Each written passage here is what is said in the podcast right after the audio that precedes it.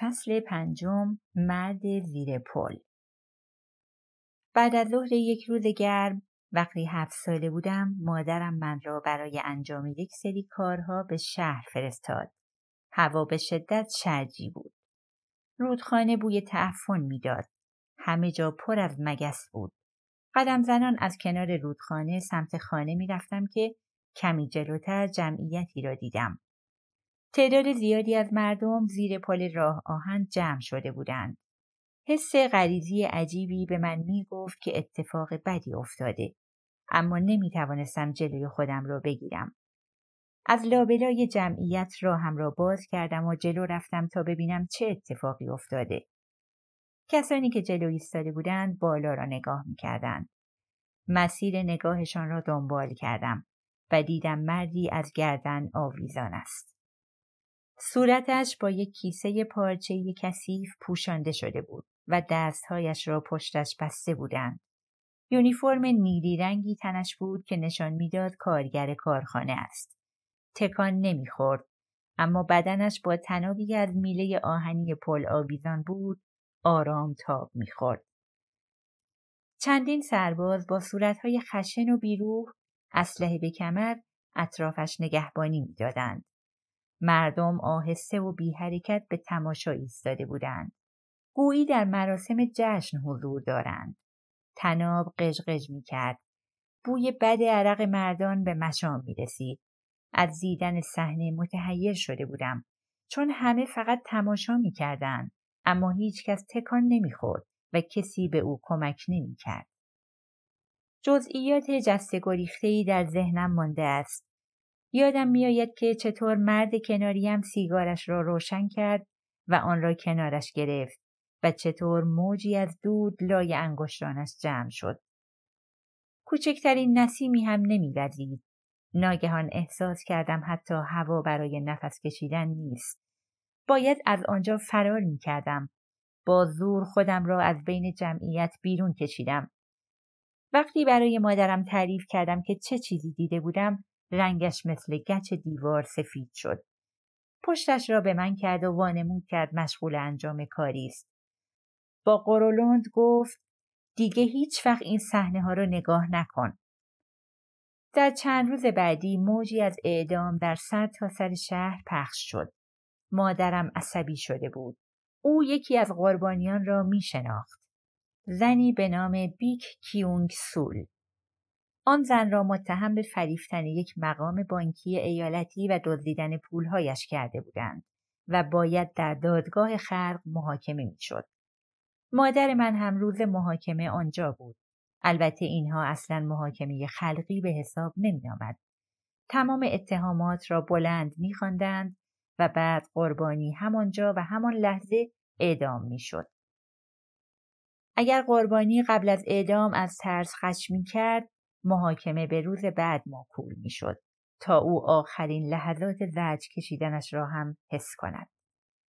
نزدیک فصل باران بود و تمام صبح صدای قررش در آسمان آنجو میپیچید که بعدها روی اعصاب مادر من تأثیر گذاشت. او مینهو را باردار بود و اصلا حال خوشی نداشت. زن از پشت ماشین پلیس خارج شد و خودش را مقابل هش قاضی دید که در میدان شهر پشت میزی نشسته بودند و اطرافشان حلقی از افسران پلیس آماده باش ایستاده بودند. جمعیت در سکوت فرو رفته بود. دستانش را پشتش بسته بودند و صورتش از کتک باد کرده و سیاه شده بود. طوری که مادرم به سختی او را شناخت. سرگشته و حیران به نظر می رسید و نگاهش مثل حیوانی وحشت زده برق می زد. اتهاماتش از طریق بلندگو اعلام شد. زن روی زانوهایش افتاد و شروع کرد به گریه و زاری و گفت که چقدر بابت کارهایش متاسف و پشیمان است. مادرم می‌دانست که پسر آن زن افسر پلیس است. حتما زن پیش خودش فکر می‌کرده که با کمک آشناهای پسرش نجات پیدا می کند. حکم این زن اعدام است. سر زن با تعجب به سمت بالا تکان خورد. با التماس به جمعیت نگاه می کرد.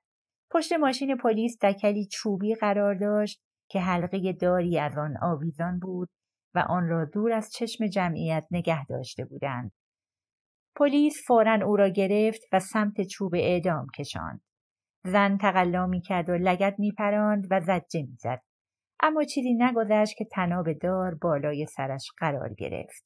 تناب محکم کشیده شد و او را بالا برد. تکانی ناگهانی خورد و پس از چند ثانیه پیچ و تاب خوردن آرام گرفت. وقتی مادرم به خانه برگشت باران گرفته بود. حالتی منگ و عجیب در چشمانش بود. گفت که تا آن لحظه نمی‌دانست کشتن یک انسان به راحتی کشتن یک حیوان است.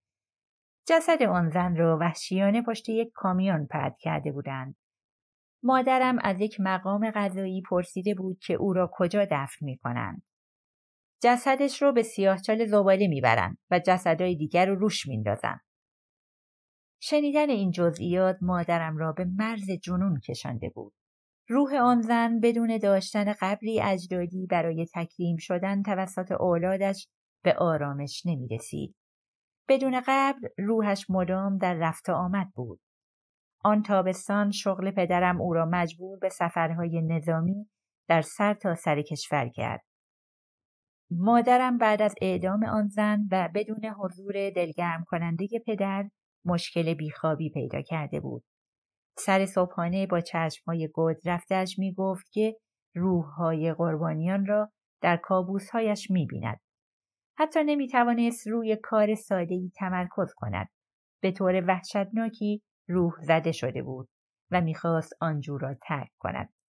نمی‌دانم به خاطر اصرارهای او بود و یا فقط یک تصادف غیر منتظره. اما وقتی پدرم اعلام کرد که باید جابجا جا شویم خیال مادر راحت شد. ما باید به دومین شهر بزرگ کره شمالی هامهونگ نقل مکان می کردیم.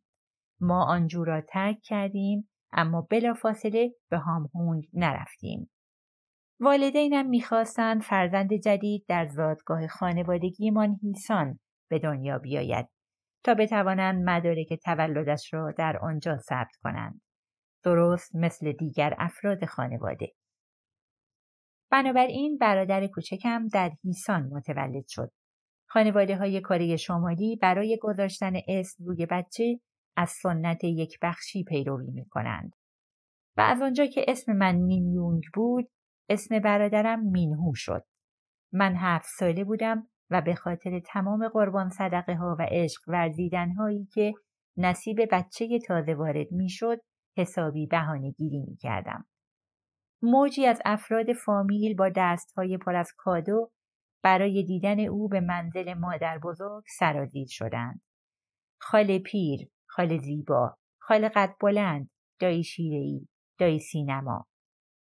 مادر از اینکه دوباره خود را بین اعضای خانواده و همسایه های قدیمیش می‌دید بسیار خوشحال بود و در پوست خود نمی گنجید. تنها یک مشکل خانوادگی وجود داشت که مادرم انتظارش را نمی‌کشید. والدین پدرم می‌خواستند نوه جدید پسریشان را ببینند. در آن زمان من هنوز حقیقت را در مورد اصل و نسبم نمی‌دانستم. فکر می کردم والدین پدرم پدر بزرگ و مادر بزرگ خونی من هستند. اما به دلایلی نامعلوم هرگز فرصت نشده بود همدیگر را ملاقات کنیم. خانه آنها زمینی چوبی سردی داشت. من اصلا از آنجا خوشم نمی آمد و حس می کردم مادرم هم آنجا را دوست ندارد. حضور پدر بزرگ کاملا ما را معذب می کرد. او اصلا کسی را به مکالمه دعوت نمی کرد. برای شام دور از ما پشت میز دیگری می نشست. مادر بزرگ اول غذای او را سرو می کرد. با اینکه این کار نشانه ای از احترام بود اما انگار فاصله ای بین ما و او قرار می‌داد. پدرم که معمولا آدمی کم حرف و با اعتماد به نفسی بود نگران به نظر می رسید و سعی می کرد تا با صحبتهای زیاد و اضافی فضای سکوت را کمی پر کند. هیچ کدام از این حرفها جای صحبتهای خانوادگیمان را با خاله ها و دایی ها نمی گرفت. به محض اینکه به خانه آنها رسیدیم حس کردم که هر دو مینهو را بیشتر از من دوست دارند. فقط وقتی مینهو را بغل می کردند یا وقتی او گریه می کرد و از خودش صدا در می آورد لبهای پدر بزرگ و مادر بزرگ به خنده باز می شد. آنها با او بسیار مهربان بودند اما با من و مادرم خشک و رسمی برخورد می کردند. من به مادرم می گفتم دلیلش این است که مینهو پسر است و این انسانهای قدیمی و سنتی نوه های پسر را به نوه های دختر ترجیح می دهند. مینهو تنها پسر والدینم بود و همین امر باعث می شد جایگاه مهمی در خانواده داشته باشد. در سالهای بعد هر زمان به دیدنشان می رفتیم آنها فقط به مینهو کادو می دادند. الان می‌فهمم که حتما مادرم می‌دانسته این کار چه تأثیری روی من میگذاشته و به همین خاطر بود که تمام تلاشش را می‌کرد تا با من دست و دلباز و مهربان باشد. هر زمان از او پول تو جیبی می‌خواستم به من می‌داد و برایم لباسهای قشنگ می‌خرید و به همین دلیل بود که روز تولد نه سالگیم با کادوی فوقالعاده که در کار نظیرش را ندیده بودم سورپرایزم کرد.